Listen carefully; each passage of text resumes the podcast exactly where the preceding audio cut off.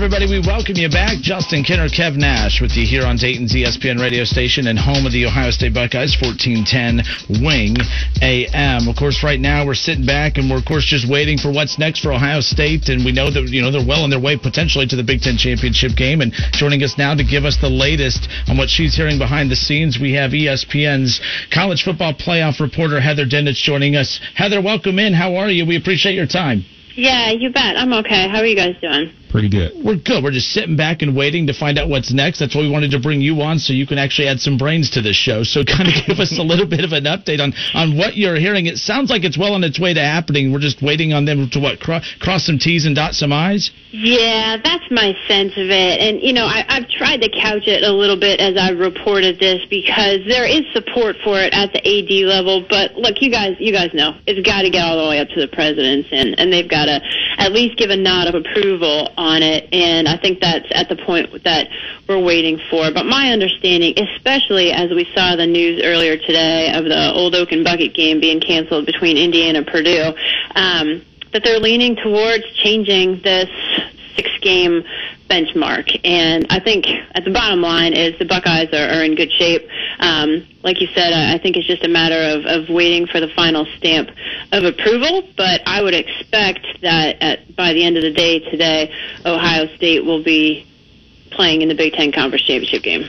Obviously, us being in Ohio, we're huge Ohio State fans, and we're rooting for them to be in the Big Ten championship. But how are the people in Indiana taking this? Because they're the ones truly being affected by this.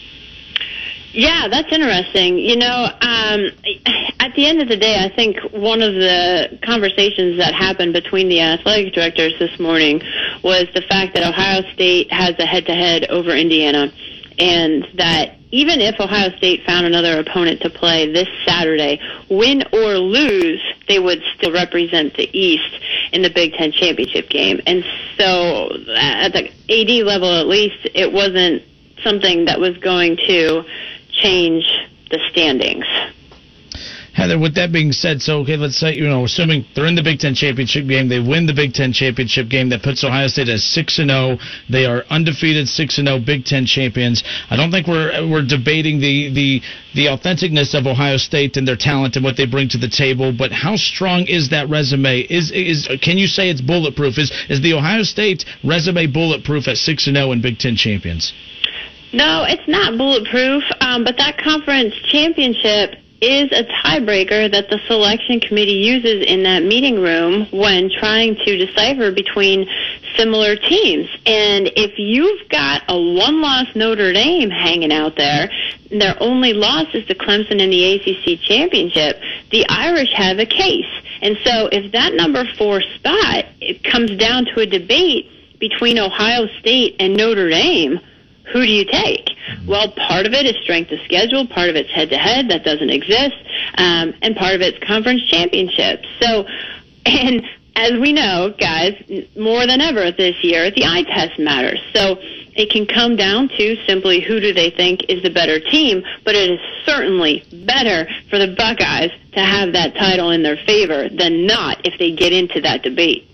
You know, a lot of people out here are talking about, oh, they're just setting it up so Ohio State can get into the college football playoff and they're the fixes in and everything like that. And my whole argument has been other conferences are making sure that they get a, a participant in the college football playoff. We saw what the ACC did with Clemson and Notre Dame, making sure they had a bye before their conference championship game the face off. My whole point is that you're darn right. These college conferences are trying to make sure they have a representative. Like that's the point. That's why they're part of a league. That's part. That's why they're part of a conference. What are your thoughts? Right. There's maneuvering going on, right? And it's pretty it's pretty blatant. By the way, they're playing college football in a pandemic, so it's it's move it's move the pieces as you go along here. Um, look, at the end of the day, one of the things that the athletic directors have to live with is the optics of this. Right. There's no hiding behind the fact. Yes, what are you doing? You are best. You're trying to best position your best team for a spot in the college football playoff. That's no secret. Everybody can see that, right? But um, I, I think that this is truly a collaborative effort from the athletic. Group. Everyone recognizes this that Ohio State is the best team in the league, right? So give them a shot, and that's what they're trying to do. Yeah, and with that being said, the thing that is interesting about all of this is that you look at the top four in Alabama, Notre Dame, Clemson, Ohio State. Basically, those were the top four we figured that were going to be in the top four regardless of order coming into the season, and that's kind of where we're sitting at now with just a few weeks remaining before we get the final, uh, you know, the final Final Four tally as far as that goes. So as as as devastating as this entire season has seemed to be, it's like we're still getting basically close to the end result that we were all expecting to begin with. It's amazing, isn't it?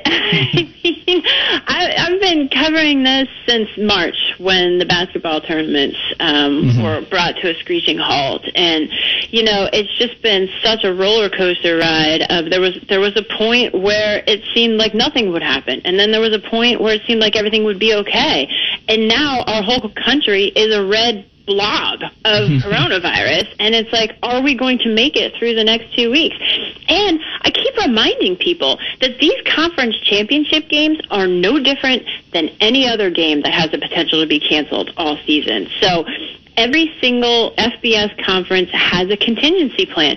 As we sit here today, this could be a moot a moot point. Who says Notre Dame or Ohio State, Northwestern are going to actually get the game?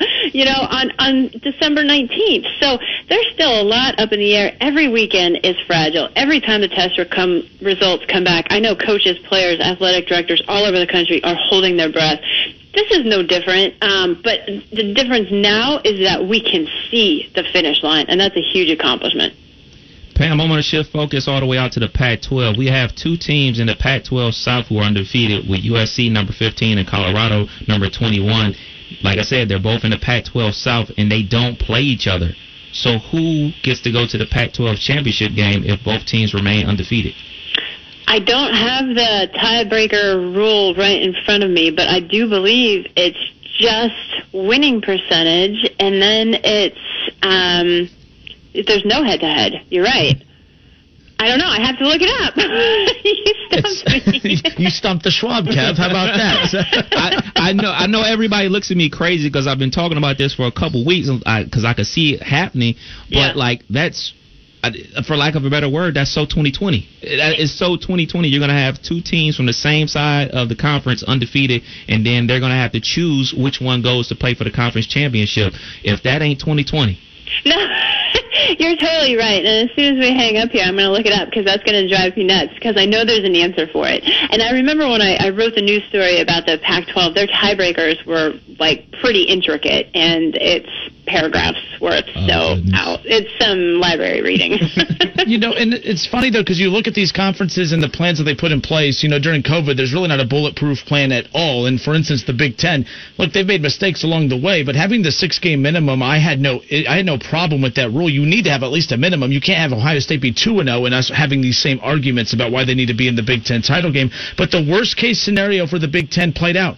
14 Big Ten teams, 11 of the 14 at least got six games games in, and of course, one of the three that didn't just happened to be their only national championship contender. That's bad luck right there, Heather. There you go. And you know, to your point, the Big Ten is not the only conference that set a benchmark, mm-hmm. and I think that's gotten lost. The Pac-12 has done the same thing, very, very similar. The max benchmark is even lower. They only need to play 50% of their games. If my bad math is correct, I think in the Big Ten it's 70%, right? Um, initially, when the Big Ten athletic directors met in the summer to talk about this, and there was a 10-game schedule, they wanted to make it seven of ten games. Hmm. So, um, you know, it's like, like I said, it was about fairness. That was the um, that was the intention, as you mentioned, because what if somebody does only get two games in? They wanted to avoid that, and so here we are. And I thought Ryan Day made a great point um, on his teleconference just about how you have to be flexible because this is all changing every mm. week and you have to adapt to what you know at that time. And I think leagues have done that with testing and contact tracing and everything else as it evolves.